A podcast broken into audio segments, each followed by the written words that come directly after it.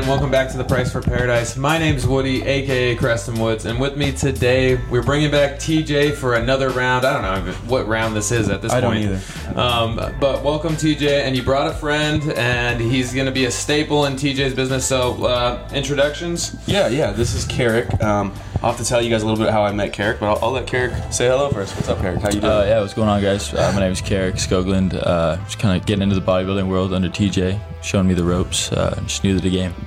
Yeah. Very nice, very nice. Where'd you meet TJ, and like how this like uh, you I'll know let you explain. co-op partnership come about? Yeah, let's You see go. how he said, "I'll let you explain." It's been, uh, I like to go to Arizona Wilderness a lot when I'm doing my online programming and computer work, or just things I don't really want to do. It's a little easier to have a. What's Arizona Wilderness? It's a brewery, uh, brew pub, right? Was that the best way to say Oh, it? I thought. Well, for a second, I was trying to figure out if that was a place or you just actually went out into the wilderness and like did I some think it would stuff. probably Like, sound cooler if it was the second way, Yeah. yeah. but also weirder. No, so I, I saw Cerrick working as a busboy, um, just cleaning stuff up. I've been going there for a long time. Let's put it that way.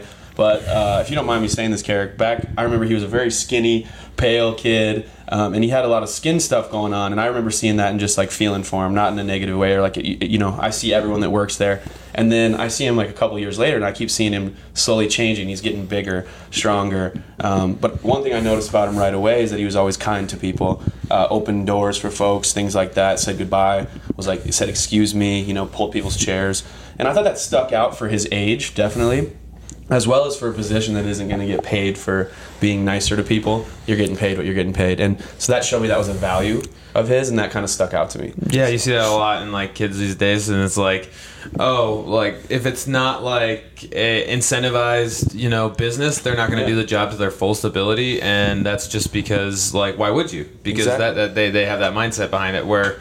It's not like how you do everything is how you do anything, right? Mm. And so if you do this job bad, imagine how you're gonna do it at your next job. Exactly, and I don't want to hype you up too much, Carrot, because I, I love to make fun of you as well. But uh, yeah, and then so I, I called him over one day. I'm like, hey, what's what's going on? Can I ask you a question? How'd your skin get so much better? You look completely different. You, you've been getting in the weight room, and kind of chuckled, and he smiled, kind of bashfully, like, yeah, yeah, I've been getting in the weight room. Um, like clearly, he had gained. How much weight did you gain? You think? I, I started going there Ooh. three, four years ago, probably four years. Over. So in the last year that I've been working there, I've put on like 20 pounds in uh, muscle. And it's, it's a Oh, noticeable yeah. 20 pounds because he was on the bodybuilding side. It's a little more, let's make it look really big. You know, I'm a big, Yeah. that's the, the whole focus. And so I, I asked him, you know, what do you, what do you plan on doing? And um, I remember you telling me you weren't quite sure what you wanted to do, but you didn't think college was the route. Um, you wanted to get right into whatever industry you were interested in. So I'm like, what are you interested in? You said fitness, but I don't really know where to go from there. And on the other side of my computer, I'm doing programming for athletes at the time. So um, even though I wasn't much in the bodybuilding world, I thought it would be something to explore, and we've kind of just slowly talked about it. Me being there at least once a week was helpful when he's working. I can just steal him and ask him questions. But yes, yeah, so that's kind of the long story short of how I how I met Cerrick. So why did you like? I mean, do you now that working with TJ, do you train more like an athlete or do you still train like a bodybuilder? Because that's a Um, big question. Because I know he doesn't train that way, and Yeah. that's like a completely different style than what you're talking about. Yeah. question. So, um, I personally still train like a bodybuilder just because uh, for what I want to do, I want to get into bodybuilding, and so I just continue to train like that. And I do take parts of what he does in the athletic world just because I don't think bodybuilders are mobile enough, especially for long term lifting. Um, whenever you train the bodybuilder way, it adds too much stress, and you just end to get stiff, and you don't feel good at all. You don't feel fit, even though you look fit. You take a lot less time on that other side of the boat, Yeah. and you spend more time on putting on as much size as possible. Exactly. Yeah. Yeah. So I continue doing the bodybuilder route, but I do more mobility stuff now that I've met TJ. Yeah, Uh, so you're uh, more gonna go for like a more classic physique rather than like you know open bodybuilder, or what? What's yeah, your idea? Yeah, absolutely. Um, I was thinking even men's physique. Men's? um, Okay. Potentially.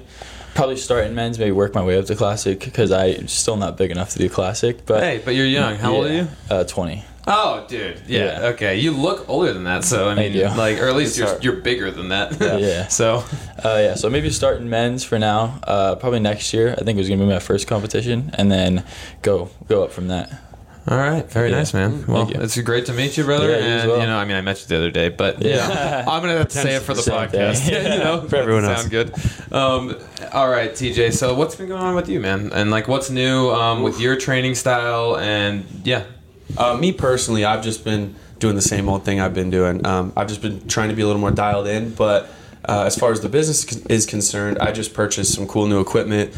Um, I bought some Vald speed gates. Cerrick's been out there messing with me, or messing with those with me. Um, they're very, very cool technology. Speed gates. Yeah, speed Like- gates. So for those who don't know what speed gates are, if Yeah. you've ever watched NFL Combine where they run the 40 yard dash, um, it's a good way to get testing and analytics, um, as well as you know get your athletes in a competitive game mindset. So there's not reps of it's hard to go out and sprint, and I'm telling them to go all out. I'm trying to beat up their form. Now we can compare when I'm giving them cues and they're not following through on the cues, and the times are showing that.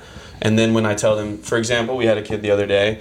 Um, his name's Talha. You met him as well. Yeah. Talha gets very tight when it's testing time because he wants to do so well. It's a good trait of his, but he needs to gear down a little. So finally, I asked him to run a rep at 80%. And he, irritated, went, did it, and it was drastically faster than his other times. So that was a cool learning moment where you could see it. pr- uh, He was trying too hard. exactly. You know? a little bit too tight, you know. And so that's just a specific example of why they're useful. But then you have analytics tenfold to share with your athletes, coaches, and teams. So Yeah, and shout out to Talha. If uh, just you know, like uh, I had to, you know, challenge him to a, a little race the other day behind the gym. So if he's listening out there, I'm still faster than you, bro. And, and if he's listening, just so you know, Woody, I don't know how many times I mentioned it during the last session, but it had to be a man. So maybe I tightened him up a little bit on the gates. Hey. But nice. All right, awesome. so um, so USR, right? Universal Speed Rating. So Mm-hmm. Yeah. what what are you going to use this for, and how are you going to implement this into your business style? So universal speed rating is a score and verified speed system that has been created by Les Spellman, big name in the industry for what we do. Um, they partnered up with Tony Holler, Hanson Athletics. If any of you dorks out there know these guys' names, um, they're really big, big guys in the industry, um, and they've made it very digestible for coaches to use as well as for athletes. And then it's also that competitive mindset of seeing their score right, compared to regional and national um, comparisons. They can look at their age, other gender, you know, everything, everything under the sun. Um, it's really cool as well because then if I'm working with an athlete for four or five months, I can look at the trends from their times and their score going up.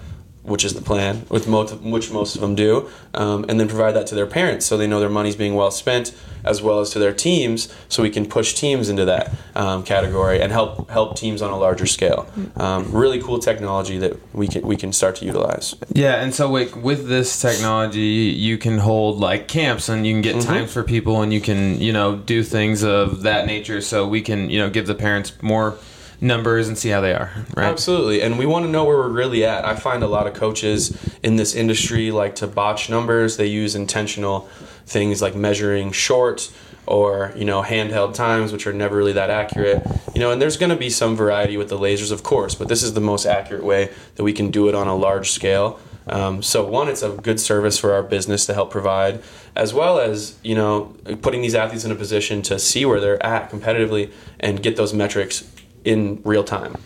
All right. So knowing those numbers, but isn't like the 40 yard dash like a technique thing? So like Absolutely. isn't it all about like how you get off the blocks and how, you know? Yes, so that's a good question. This the USR is actually not based on a 40 yard dash. It's based on a fly 10 assessment and then Okay. a 10, 20, 30 yard and it catches your splits between those. So one, it's going to get your acceleration. That's a great question. Yeah. Um, two, we're going to see what top speed miles per hour you hit. Three, you're going to see how long you maintain that. So that also helps the coach a lot. We can look at their score and their recommendation and see, oh wow, they're really lacking in their accelerative phase, but they're running 21 miles per hour at the top end. So their top speed is great, but like how do we get them there faster? Absolutely, and and most people that can run 21 can accelerate fast, but that's an example. Yeah, there's no way you're getting up to that some- yeah, there's some freaks out there. We had three kids hit 20 the first day, which was pretty cool Wow. to see um, out there on the grass as well. But yeah, so their score is based on a lot of things, and that's why they put this together. The 40 yard dash really is a skill, and that's why when you see these NFL guys go.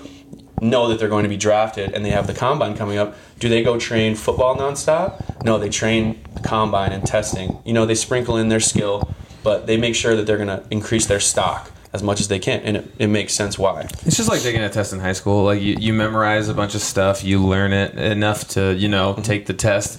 And now when you're triggered on a multiple choice test, you see it. You can like you can kind of Yeah. fill in the blanks. Boom, boom. But did you really learn the concept Did right behind it? Mm-hmm. And like do you understand how to be fast? Agreed. And so I think most of those guys at that level, it's completely acceptable because most of them are extremely fast on the field, right? And so that's why we don't obsess over 40 yard dash times. We, we work on, you know, this USR is going to be a way better reference point for us to look at. So I'm trying to get a bunch of athletes brought on right now before it's going to cost a lot of money for them because that's the reality of it. Um, it's very useful. It's, it's very valuable, and you can only provide it for so many people if you really are, you know, running these tests weekly and and monitoring them and actually helping people improve. So what does this thing look like? Like what what what am I like showing up to the track and like seeing and uh like yeah for the viewers because obviously we can't see anything on this non-video Yeah. podcast. Cerrick, if you Coming have soon, anything to guys. add, yeah, exactly. and we'll add the Talha race as well to that. Yes, for sure. but uh, the if you have anything to add, if I miss, so the Vald gates, um, they have a digital screen on them on one side, a reflector on the other. So you'll show up. It's set up on a tripod, kind of like how we have our cameras, um, and it has a laser. One laser goes all the way across and is your initial point of contact through the beam, and then there's a second infrared laser that is I don't know it's infrared, maybe it's a laser It's a red laser. it's a red laser, and it uh, it determines your center of mass. So not only are you getting the accuracy of what crosses first, but we can determine if it was you reaching your hand or if it was the middle of your body. And the reason that's helpful, by the way, is That's there's nice. sports like cricket where they have to reach with their club and touch. So it's a skill to actually reach and get out quickly. it, so yeah. you can turn that off, that second laser for sports like that. But you show up, you see your gates. Um, when our athletes come in, they'll get in line. Once the beam reads them, it will charge up green. It will put three green bars or four, and once it's full green, they know they can go. On the other gate, it is saying their name, which is a really cool display. So you can tell which athlete's up. There's no errors there. Um, and then as they run past each gate, their split time will populate around the gate, so everyone can see. So if there's people scouting, if there's other coaches at different locations of the test, the 10 yard mark, the 30, they can see the splits. You can record them, as well as this is going straight to my iPad.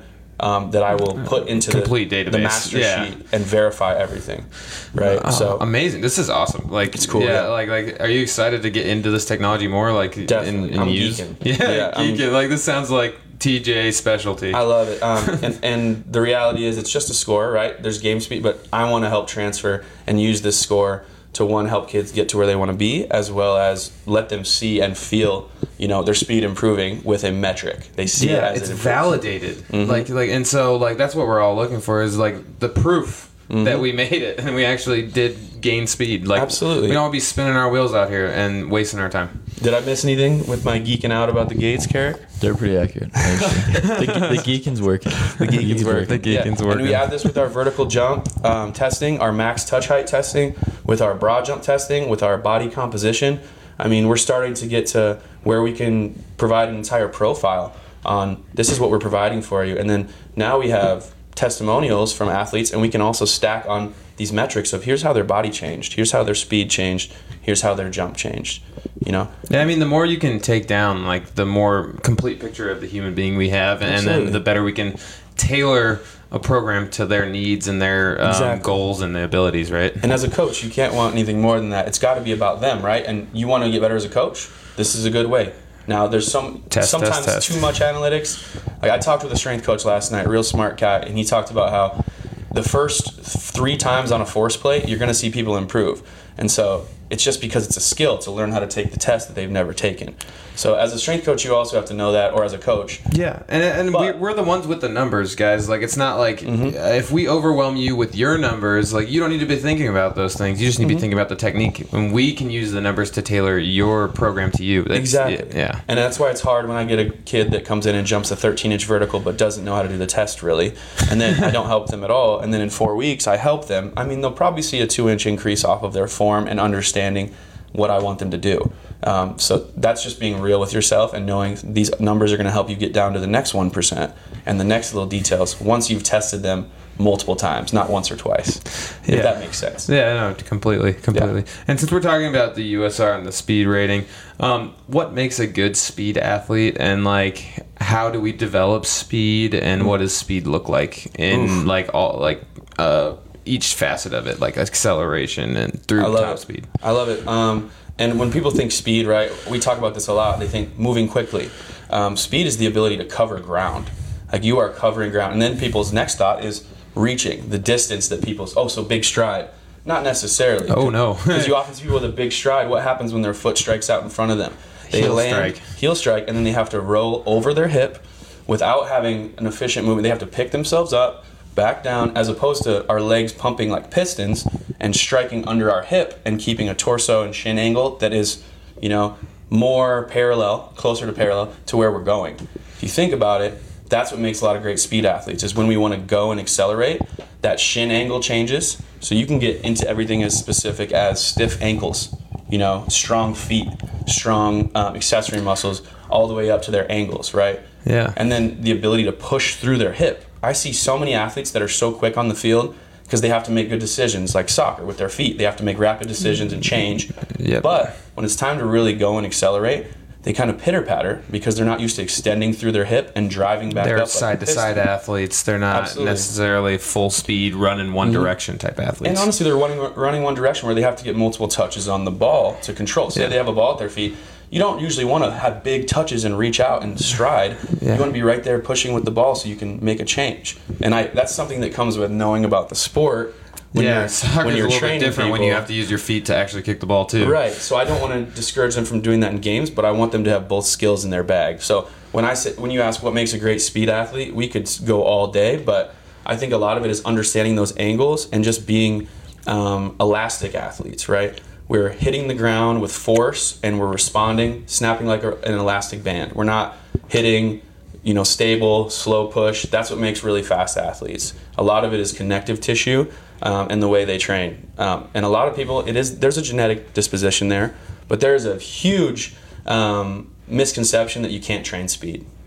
you It's can't train speed. What? That you can't coach speed. Who said Speed is that? like, yeah, that's ridiculous. You'd be surprised how much you hear it, and I, it's something that I hear parents say. Where I usually just bite my lip, but I try to throw in a little, um, you know, maybe have them look at it a different way. But the reality is, I hear it more than you'd, you'd imagine. well, yeah, but it's also like the limiting belief that most you know of society has. Um, Mm-hmm. It's a little easier to say I can't do it. It's a, yeah, I mean it's it's a cop out. Like you know, you're you're not being real with yourself because you just say I can't do it rather than Mm-hmm. I don't want to put in the time and effort to make it work. Exactly. Let me ask you this then, since I run into this sometimes.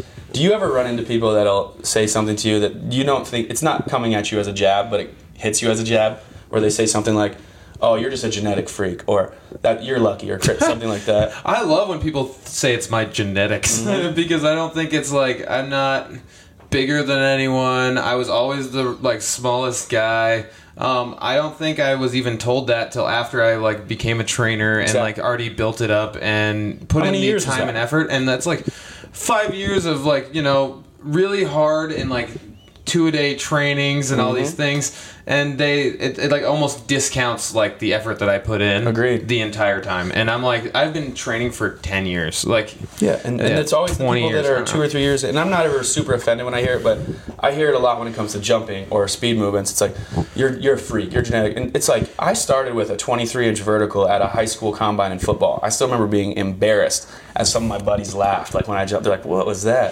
Now my buddies, a lot of them can't move. No, I'm just kidding. no a lot of mine. a lot of yours can because i see brady I'll you're I'm- getting after it Brady Yeah. can move a little bit. He has a broken foot, so that doesn't Uh, count. well but- yeah but, uh, before he broke it But you know, it, it comes back to that limiting belief. These guys, you know, that stick with it, they develop. They continue to develop. And I've heard it so many times. Wait till you're 30. Wait till I'm 30 now. I feel fine. I don't get it. Well, it's because you still train speed. It's like it's like when you stop becoming the high school or college athlete, these people don't sprint anymore. Mm. Like, wait, who sprints after that? Uh, You're the only one that's still doing it, and that's why you still develop, you know, in those areas. But people stop, you know, putting the time and effort in towards it. That's a good point. And with you, I think it's funny because if anyone would say, "Oh, Woody's just blessed," or I, you work out with ninety percent of your clients. I make fun of you for it every podcast because it cracks me up. Because I'll look over and you'll be instructing, and the next thing I know, you're next to him and you're doing single leg glute bridges. I see you doing multiple sets throughout the. I never do that. I'm like. That's crazy, but it cracks me up. They don't see that side. They don't see the thousands of invisible hours, is what I call it, where Woody's in there. Cold plunge. Did you cold plunge this morning? Yeah, of course. What did you do? Some dorky stuff in the sauna? I'm I guessing? also did a red light therapy and What some else? brain tap. Mhm. There's always something. You're always Yeah. doing something. And so like I make fun of you for it, but it's because I respect it. Oh yeah, and we got the stim right over here. If you, You got guys want to hook up real quick, we had T- uh, last podcast we had Keith all hooked up like while he was talking, and While it was was in the Matrix or whatever? yeah, exactly. And so, so I always encourage people to not jump to that conclusion, and that is a self-limiting belief. It doesn't sound like it to them when they say it, but the reality is, just look at what Woody does and what you don't do, right? Maybe that's the difference. Try it, and then find out if you if I'm wrong. Yeah. cool. Yeah, prove it with yourself. Yeah, yeah. Be Yeah. your own little test subject. If Exactly. Why you not? know, but if you're not doing the same stuff, you're not going to get the same results. Absolutely. As, that- as that next guy. But um, all right. So moving off of speed, how do we Yeah. jump? So how do we get higher? Because you, you, you mentioned the height, and you mentioned Yeah. yeah. So No, we have this that. is another one where we can go all day. Uh, I know. Just quick. They just need the. Uh, let me let me try to hit some bullet jumping. points on it. Yeah, um, it's very similar uh, strengths with people where it's an elastic, snappy person. A lot of Type Two X fibers. People will go geek out about t- Type fibers and everything, but it's more the way you train, the stimulus you put yourself in front of. Then I think starting, especially with young people, it's uh, neurological awareness, like situational and the way their body feels. Like you'll see a kid like Jace that you've seen a, a bunch. The second he figured out his patterns and how he's supposed to move, everything improved. Oh right? yeah. No, this kid's it took a while, tank now. right? bro. And it's not his fault. That was something that it was. He's a big boy. Um, he didn't have that, so it starts that neurological awareness and understanding how we're supposed to move. Second, it's that snappy type two fiber, elastic um, connective tissue. Yeah, and also just like nervous system connection to be able to, you know, move the muscle at the right and fire it at the right timing. Mm. Exactly. Because that's huge. And I have athletes where I start them with very static jumps. I make them stick every landing at the bottom so that then when I get their movement down and I get their pattern lined up, I know I can move them to more reactive where I want to see them respond. And one thing that makes another good jumping app is they anticipate. A lot of these younger kids, when they go over a hurdle, for example, I can see they hit the ground, respond, now I'm jumping. I know they're smart enough and quick enough. All I have to do is tell them one time, hey, anticipate the ground. You know it's coming, right? Resist, drive, get in the position a little earlier, and it looks, you saw it yesterday, it looks drastically different. And that's just an awareness thing, right?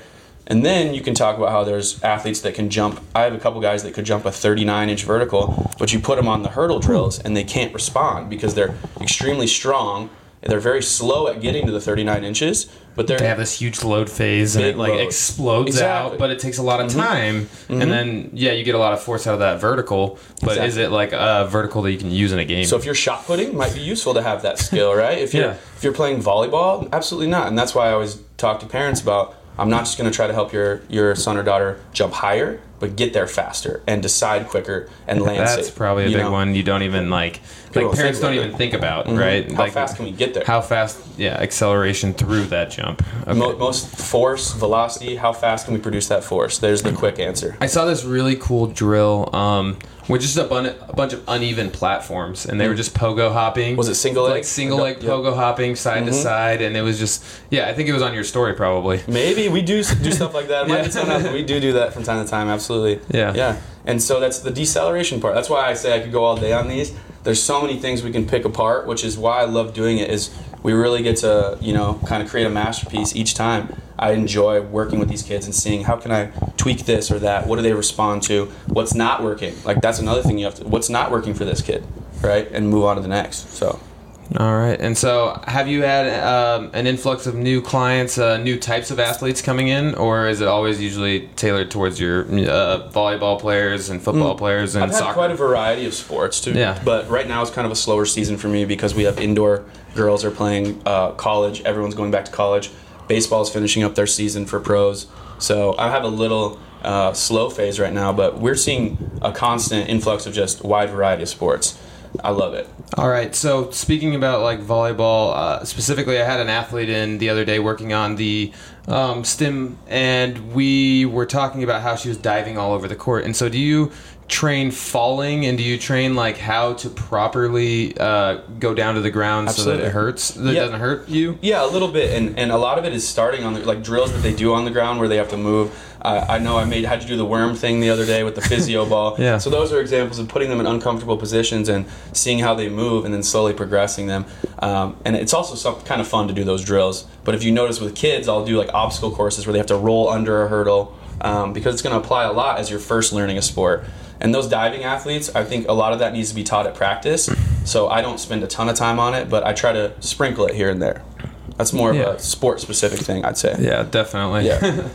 so I- so I can do other things. Yeah, and and then bring in one your volleyball playing girlfriend. Um, Yeah. and so uh, how's she doing by the way? She's doing great. She uh, she's playing li- a lot lighter now. She had her big European tour, and it didn't I need go to get as her on the planned. podcast. Oh yeah, you, you need to. I'm not Yeah. going to be in here when you're on it though. No, just, I don't want to get in trouble for anything. So no, I'm kidding. She's great. Uh, yeah, she, she's killing it right now. All right, cool. Um, I forgot where I was gonna go with that because I was Volleyball, that's okay. volleyball, but Nice um, volleyball. Yeah. Anyways, how's your training going? Mine's good. Uh, I I think it's been good having uh, Cerrick and Brady kind of jumped back on doing some of my stuff. Cerrick joined us for one day, kind of refired me up a little bit because I come from that team background. I always had that drive of being the best football player I could be. I gotta admit, when that goes away and you don't have that camaraderie around you, it's harder to do on your own. But it makes me relate to how a lot of my clients are doing it. So um, it's been fun to get in and you know involve some other people. And that being said, I'm waiting for you because you did your race to get on a little plyo program for a month or two and uh, do some tests. I uh, actually want to see how that layering that in for Mm. the off season and then like getting back and trying like what next year's Ironman holds when I've already gone through a plyometrics phase with you. Mm. Love it. Because that would be I, I think very complimentary and my I would get better leg drive, better everything. Watching you Like- smoke Talha the other day, though, it makes me think you're pretty much ready to do it. So uh, it's a fast kid. You beat him pretty bad. Uh, and we're trying to bring out a couple new things. So this isn't me just trying to make an ad, but this might be another platform for me to get some interest on this. Um, I'm trying to bring on three to five adults that are either former athletes or want to move like an athlete, and I'm going to bring them on for a very low rate or possibly even free. But we need to talk about it first. See how many I get Yeah. interested um, to do a jump plyometric, um, you know, functional mobility program and just feel like a beast again. You know, I, I, I see men, especially that I've worked with in the past, come in and go, man, I just miss feeling like an athlete. And they're kind of like embarrassed when we start. It's because and they then never push to their it. fullest. They never like Mhm. you use their drive that- that's like hidden in there. Like when you let go, you feel the testosterone afterwards, the confidence of it. And when you stop doing this stuff, it goes away. Sprinting, I think it's within like five days. Top speed, acceleration, you're lo- it's starting to Yeah. descend. Jumping is right after that. Then it slowly goes down. Lifting and strength, that one stays It a little stays- longer. so you don't really realize it that it's like going down. And yet, that's what everyone's doing is because it's comfortable. They're in there hitting their their favorite lifts, which I respect. I'm glad people are in the gym, but if you want to feel like an athlete, you know, you have to do things like an athlete. You have to move like one. And I think where people struggle is they try to come back in and be what they used to be. You know, they try to come out. I'm going to go 100%. You can't. You got to build back into it. It's a 100%. different, a different world. Yeah, and talking about uh, mobility for plyometrics, like Mm-hmm. so, what um, are some key mobilities for like sprint athletes, jump athletes, um, these things that limit us? Um, ankle mobility is a big one. Um, I'd, I'd like to think ankle mobility, the entire complex with the knee and hip, all that together. Um, being able to hip extension, Yep. you know, and then ankle flexion, like Yeah. it's going to be massive. So like when we put our athletes through pogo hops, if they have more ankle mobility, they can dorsiflex, snap at the floor. That elastic band's a lot stronger as long as they can train in that range all the time. Um, and I feel a lot of people are limited by that. But then there's the dichotomy of some people don't have very good mobility, but they're really strong in that range, and they are still very snappy, bouncy athletes.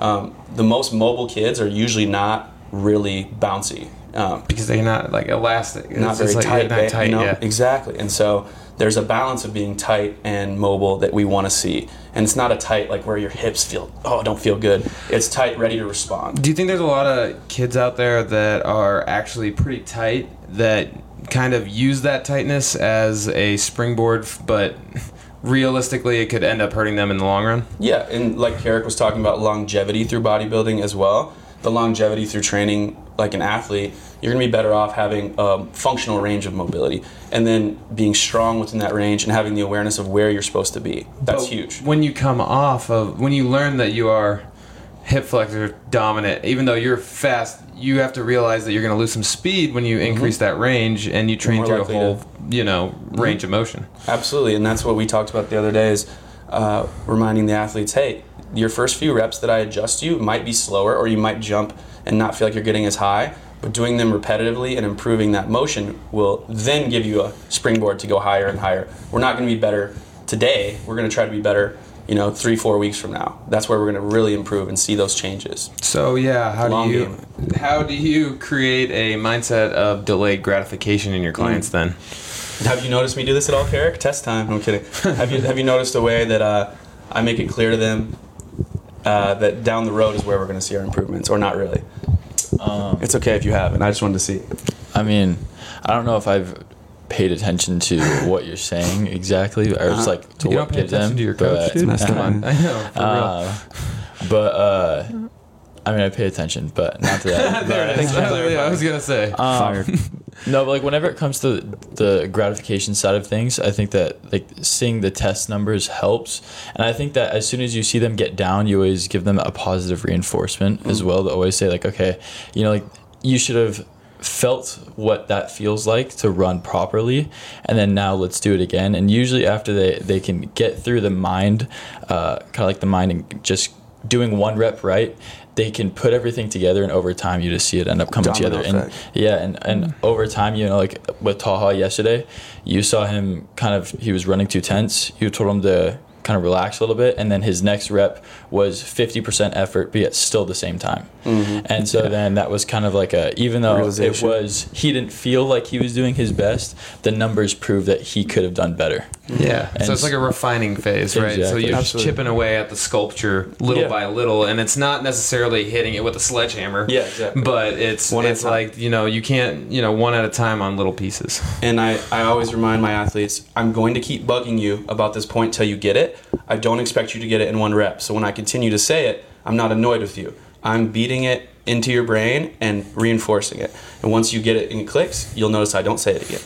Right? And so another thing I do is make it clear to them where we're at in our program and our session anatomy. So if, if I always say week one mentality, when we start a new program, it's going to be hard because it's new things. But our goal here is to do our new things um, really clean and smooth, and then start adding the weight or the tempo. Um, and then as we get you know to week two mentality, my athletes that have been with me for a while know week three is fun, week four is fun, but it's going to be really hard. Week four mentality, we're pushing the limits on these things because we've done the same movements for the most part, um, progressed week after week, and that's when your body's ready to do it. You know, Yeah. so it's really fun to do. So what do you think the the perfect phase cycle length is? I don't think there's a perfect. Ah, every athlete's Ye- different. Yeah, and you knew I wasn't going to answer I that. know, but I have to throw you. I have to hit you with like some I twisted it. questions. Absolutely, I agree. Um, I Keep wouldn't you even conscious. give, give me a phr- phrase it a different way. Maybe I can answer it because I don't think there is a better, a best. I think it each athlete um, where they're at in their in their development. You know, there's so many factors. How much am I going to see them a week? Are they going to be consistent? Are Mm-hmm. they taking care of their stuff at home? Is this kid stay up all night till 2 a.m.? All right, I'm not so going to train them the same. maybe I generalize it a little bit more, but like, uh, if you had uh, to say like the median of all of your clients, like how long do you phase like a jump phase? Oh, okay, I Um, get what yeah. you're saying. Um, so let's say I have an off season with an athlete, and I know it's going to be four months. I'll probably do a three month jump phase to focus on their their vertical, and then other. You know, I, I make a primary goal, do a needs analysis for the kid in my head, where I'm like, okay, this is the main thing they need and want to see. Okay, what do I think is the next best thing that's going to help them with their sport? And I sprinkle that in. I'd say three months is a good one for something like triphasic, if you know what that is. Uh, we put a lot of our athletes through that. And then I usually finish that fourth month, month with like a French contrast or a dynamic contrast training. What's a French contrast? Um, so I have my own version I like of it, but to put it in simple for, uh, terms, our compound movement that we're doing during our session, so say a squat, it's very vertical focused, right? We're gonna contrast that with a vertical jump pretty early after your um, your reps. So say you hit a set of five on back squat at 70 to 75 percent of your max, and then you rack that, you'd walk over. Then we do a, a weighted jump, a loaded jump. So you do five-ish reps of like an explosive dumbbell jump or a barbell on your back. Then we walk over about a 10 second rest. Then it's a repetitive reactive jump. So I like to put in the hurdles. So they'll go over the three hurdles, something light like three reps. You're pretty dead by this point. And then everyone's favorite, um, a little bit of overspeed, which people say doesn't exist. But banded jumps. So I like to have Overspeed exists. I, I- mean, I yeah. I'm a baseball player. We use bats, light bat, heavy Yep. bat, you know, regular Well, size they, bat. they like- claim that it's not technically overspeed. It's a. I'll have to send you what I'm talking about. Oh, okay. we'll, we'll go into it too far. Uh, but uh, you pull the band down, kind of hold it tight with your lats, snap up and down with your ankles, and that's that reactive elastic that we're working on while they're tired. Not only that, they have to decelerate from a higher height than their normal jump. So you get all three different type of stimulus right after the fatigue, and it's in a reinforced motion that we just practice with the squat. So that would be like the Monday. Then it's teaching more like motor recruitment, right? Yeah. Is is basically what and you're force doing, production right? and, force and, production. and uh, repeatability, your ability to continue to do that. This isn't something I'm doing with 12 year olds, by the way, uh, if anyone's wondering. Well, I mean, unless they're like a super Advanced. athlete, twelve year old, advanced Yeah. twelve year old, but this yeah. is going to be you're going to get a lot more out of this with your you know pre your teens, your college athletes. Once Um, they have a foundation of landing. exactly, that's true. it's like if they can like decelerate their body without hurting their joints, like Mm-hmm. then you can put them through these kind of phases. Well, and I'll, I'll put kids through a plyometric phase before their compound movement when they're a little weaker because I want them to really focus on their compound movement after the explosive stuff. I don't want them to be tired on their jumps and getting bad habits. But you'll see the second that I put them in a contrast, a lot of those old habits come back quick. And that's a good realization for them that, that when you're in a game, you're going to be tired. You're going to have to go to these movements. So Yeah, that's how- one way we reinforce that. Exactly. So, I mean, I think we talked about this on another podcast, but like, um, you train when you're neurologically tired and fatigued, or do you use that as like a training for game in like the ninth inning versus, uh, or would you rather have you know full CNS and proper recovery? Once again, how long do I have them, right? If I have an athlete Yeah. three days a week, you're going to see days that are focused on one more than the other. So, like, we'll do an EMOM focused day where they're getting really tired, moving things well, just trying to be efficient. And it's more of a conditioning and, like you said, uh, neurological thing. And the, the other days, we're working on explosive power recruitment. We're taking huge rest because I want them to feel fresh when they go jump. I want them to go in and be expl- as explosive as possible and maximize those reps. Yeah, and I wanted to bring that up again because repetitions matter. Just like you were saying earlier, we just beat it into the bush over and over again because it. You guys need to know that you can still train when you're fatigued, but you can, you know, come in and do something. And a lot of good work is done when you're fatigued and when you're, Yeah. you know, not ready to go lift that day. That's the difference maker, I think, for a lot of people, and that's why we talk the longevity game. I'll bring it up again since Cerrick, it's a good point. point, and that's why all my athletes have a dynamic warm up that they hate me beating them up about. But every time they come in, I'll, I'll even you'll hear me go, "Did you do your dynamic?" Yep. And they were in there for two minutes. I'll go, "Did you?" I'll list every single one. Did you do this? And there's always one or two where they just go, so like, go do it. They'll do that. Then we go to a prep phase where it either preps them for their movements for the day or works on weaknesses that we're trying to, you know, mitigate risk on and help them, you know, solidify better movement patterns. I think most injuries happen because they don't prep movement. I agree. I think that's I see it all the time. the highest, you know, percentage of people injuries. Probably like ninety percent of them. I gotta say this to the to the people I see at all the gyms. Like I go to a lot of gyms, so it's not just here at Elevate. Yeah. But that walk in the building, dudes my age or older. This blows my mind. Walk in the building, put their bag down, and then they go to like a machine, a shoulder machine, put weights on it, or throw 135, 225 on the bar, and just start going. I am mind boggled every time I see that Like, because dude, you're not warm. setting yourself up for the long game.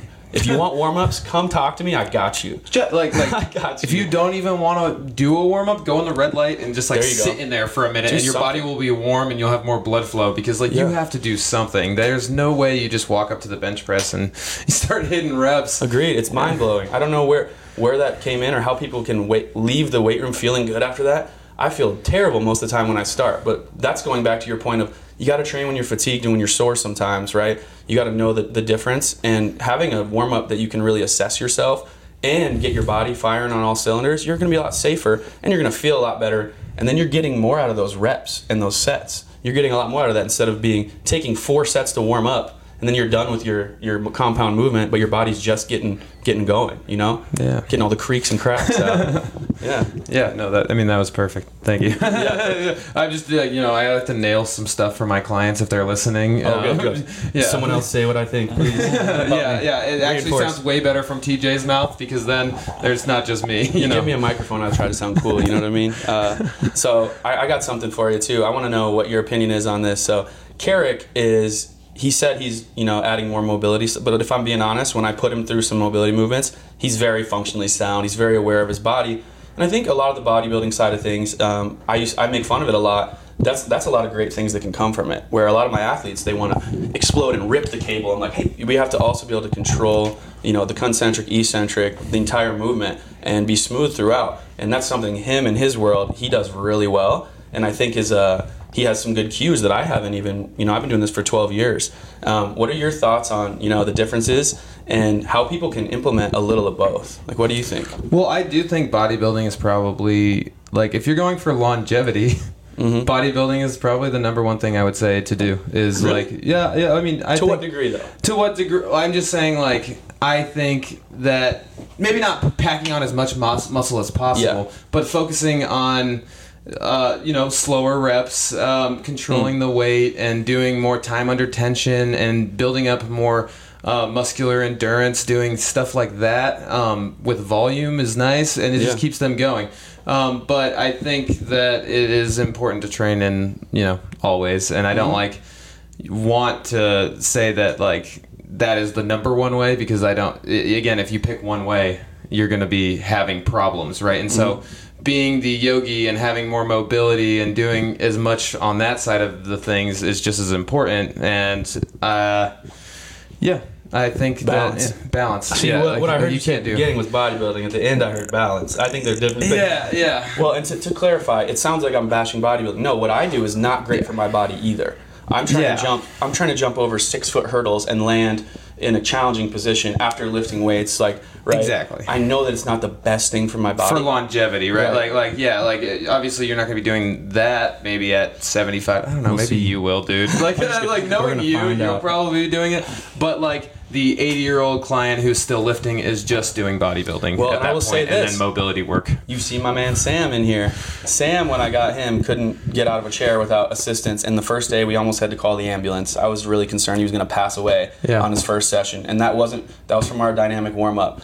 Um, and so Sam has been with me for the last four years, I think. And Sam is doing rotational box jumps today when he comes in. Let's go, and Sam. It's it's hilarious. He he didn't he wasn't comfortable being in the gym. He didn't know where to walk in, what to do. Now he comes in here, gets his locker, gets on his bike, comes over, does like 20 prep movements that I already have planned for him. He does them on his own. So I'm like, shoot, I got to think of more, which is great because his self sufficient, you know, and he's noticing. He's like, I'm in the garden. I go to pick pick up a weed. I'm not bending my back. I'm I'm crouching down, hinging at my hip. Hinging like, in my hip. That's He's what got I'm like you know about. some length in his hamstrings. That's Oh, functional, yeah. right? So I don't Yeah. train, but I'm not having Sam jump over the hurdles or do contrast training, right? But No. I also, you know, I've been surprised at what some people can accomplish when you build them up on a program. Oh yeah, no, I lost to like a seventy-year-old on the last Ironman. The Ironman? So yeah, yeah, yeah, yeah. I feel like you'd have a multiples. Like there's a lot of people, yeah, like Really? that like are much much older and fatter than me, and they crushed me. they got the thing. wisdom. Yeah, no, like it is such a humbling experience when you see all the bodies out there, Mm. and you think,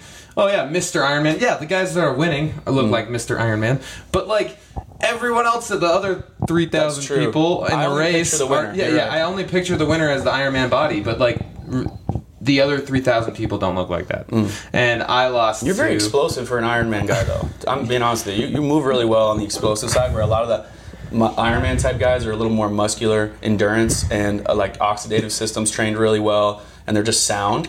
As opposed, you're like you're pretty explosive, so that's good. Now, I think the reason why I'm okay is because I'm still in the half Ironman phase and not in the full Ironman phase. You're faking it. No, Because yeah, I only got like half a tattoo, right? Like, no, I'm just kidding. I didn't That's get a you should tattoo, but yeah, I only get half. think it's smart. until I get the full one. Yeah, You have to earn it. You gotta earn that tat. But I'd rather train you in plyos instead. So do that. okay, um, question. This is a What big one got? for me. Can I dunk a basketball? Mm.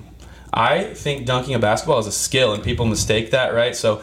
Um, I'd have to see you with the ball. Like you probably can't palm it because I can't palm it very well. I can't I have palm to it hook very Or well. I have to catch. Yeah. Um, but people always ask that, like, "Oh, can you dunk?" Or really, I'd have to check how how tall's your reach. What's your vertical? I don't think you can. Do you think you? but I, I'm not saying. I do you think I can? Do you think I can get to a point Yes. of dunking a basketball? And can you get me there? Yes. Okay, that's all I want to do. But I'd also I'd also bring a hooper out. I'd bring a hooper out to coach you on dunking because when I, I've seen videos of myself dunk, it doesn't look like a basketball player dunk. It's like athletic guy forcing the ball in. Like it doesn't look the same. It's a skill. Just like you know, you could go out and you could maybe kick a field goal. You might not be able to kick it like a kicker, or you know, Yeah. have the form to do it, or Hey, look I, good. I was a kicker, Me too. so ha. Cheers. Mic'd up.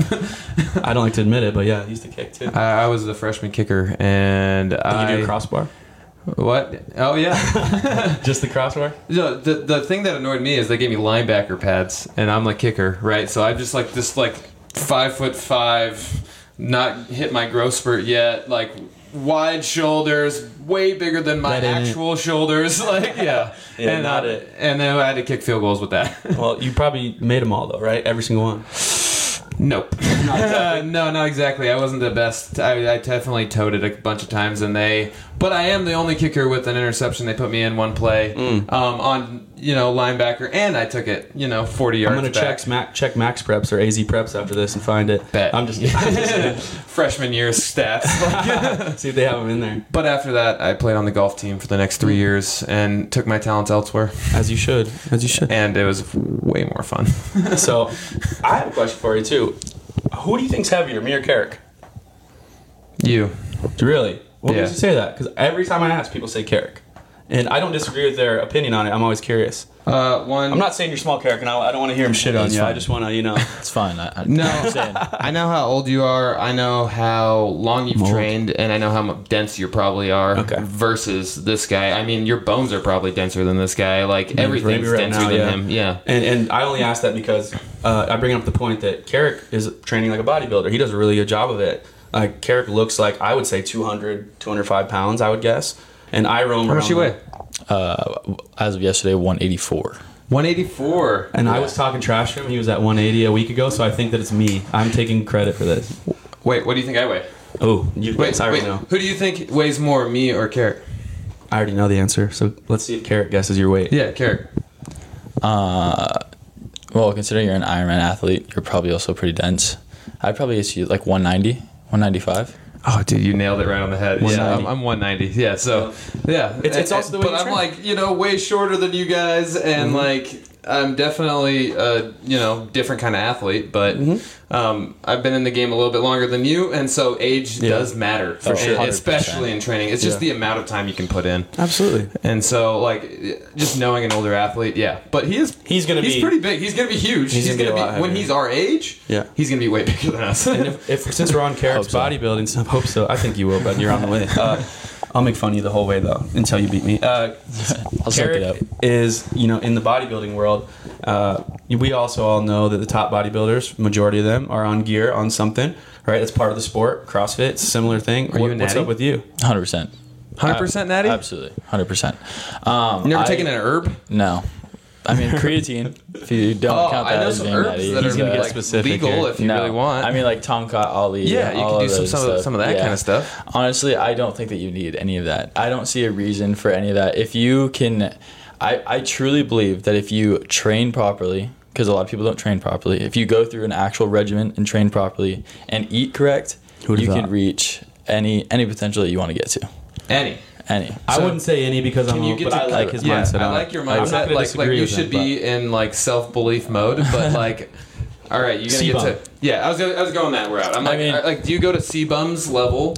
Uh, without doing gear because like No. he's the guy that does everything that you're saying Absolutely. and then some and then takes his steroids Yeah. all day to do absolutely. So I think that to that level, uh, you couldn't even reach that level naturally. There's just no way. Um, if you're gonna try and compete in the Olympia and be a th- three-time Olympia winner, there's just no way to do that naturally because everybody else on stage is on gear. Everybody up there, and at that level, it's almost like you're. Those guys even go and get ab etching, so like their abs aren't even real at that Yeah. level. You know what I, I mean? Like too. Yeah. seriously, like Sure. there's a uh, and so that level is to a whole nother extreme and I, that's the part of bodybuilding i actually think makes bodybuilding look even worse because those guys are deemed fit by society but their insides are probably the most unhealthy organs you'll ever see in your life from all the gear that they mm. take that is so true So- You're gonna get this guy going, just so you know. yeah, I, I mean, That's right I, I love the whole like PED side of everything too, just because like I don't know, it, it gives a different outlook on bodybuilding,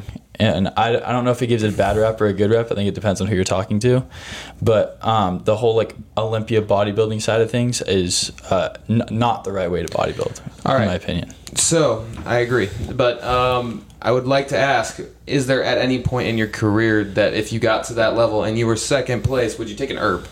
Uh, yeah. Okay, 100%. I was gonna say like, cause like, why, like, like you're doing everything right, and you still haven't made that, you know, Yeah. push to the edge. Are you gonna do something Yeah. else? You're gonna try something new. And I think that like with everything, um, I mean, it's at the end, it's a sport, right? Bodybuilding is a sport, even though some people might disagree. It is, right? There's a competition, right? There's a competition, competition aspect, for sure. But um, I think it is a sport, and you know, if you are trying to take it as serious as possible, if you are, let's say, you're a track athlete and you're not taking creatine in your off season, or you're not uh, taking certain supplements in order to uh, increase your ability to be the best version possible without you know, having to stick a needle in your butt or something. but you know, if you can take the the natural supplements and that has the potential to elevate you to the next level, I don't see why you wouldn't do it. Okay, So like that side Yeah. of things. And I think it's different because the majority of the people in bodybuilding that are successful are doing that. Like when you talk to NFL, there's people that really think everyone in the NFL is on stuff. Their testing is pretty solid. Um, the rea- MLB is getting bad again. is it? Yeah, I'm pretty sure. We'll find Um, out soon. Yeah, we will find out soon. But Tatis, and then there's a bunch of guys getting, you know, and I, Tatis has like an, an excuse on his, and that's kind of an interesting one. Mm-hmm. But even those guys like him, they they don't look like they're on gear, but they definitely, you know, especially in the baseball. They probably world. train like athletes, and that's why one of my favorite sayings I always go back to, and this isn't knocking bodybuilders, but is I'd rather be able to run through a brick wall than look like one. That's that's just my my thing. You know, I'd rather be able to perform and operate. And that's not to say you can't bodybuild and do it. Now, if you're doing the highest level of either, you're probably not going to be able to do the opposite. They push and pull on each other too much. yeah, and you're more of a practitioner of what you preach, so Yeah. you have to uh, be the guy jumping over the hurdles. Yeah, and that's also what I also love. teach that. Truthfully, truthfully, that's also what I love, and that's part of the reason I picked it. So I'm, Yeah. I'm happy to do that. I'm happy to continue that way. All right, TJ. Well, this has been a good one. We've already up coming up on the hour pretty soon here. So, any last things you want to say before we get out of here? And you know, anything left for the viewers? Not really. No. Thanks for having me on. Uh, last thing, I guess, is I spoke about how I'm looking for three to five. Um, I'm, I'm going to start with men and women. We might niche down a little bit. Men and women that are wanting to move like an athlete again, feel like a beast. Um, I want to put out a program and use them as test subjects and testimonials. And anyone that wants to follow it all the way through, I'm all in on that. Um, and then that being said, Cerrick's just getting rolling. Got his certification. He's been uh, doing his hours with me. I think he's ready to roll on his own. That's that's for sure. Um, we want to get him. I don't know what three to five people, Cerrick. yeah, I'd say probably start around there. We, the reason it's three to five is our number. We don't want to go too much to where we're spreading ourselves thin. We really want to get these people the results. And it's not that if we had more people we couldn't, but we want to make a point with this one and use it as kind of a, a test group. So Cerrick's looking for three to five individuals who want to improve, you know, their body composition, whether that's build muscle, bodybuilding, compete, uh, burn fat. You'll just have to reach out to us, reach out to Woody or myself, Legacy Yeah. Performance Training, and we'll we'll hook you up. The price for paradise. And Cerrick, any last words from you, brother? Um, no, I really think TJ TJ Stole hit every from him. bullet. Yeah, TJ hit every bullet. But Austin, thank you for bringing me on here. One good mindset for me. Come on, give me something. Ooh, pressure. Oh, a good mindset. Uh, I think uh, believe believe in yourself. Believe in more, or how am I going to say this? Believe believe that you can more, or believe that you can do more than you can actually do. Because you can. Absolutely. The mind's the biggest limiter. Yeah, without a doubt. hundred percent. All right, guys. Well, this has been awesome, and we'll catch you guys next week on The Price for Paradise. My name's Woody, and aloha. Aloha. Aloha.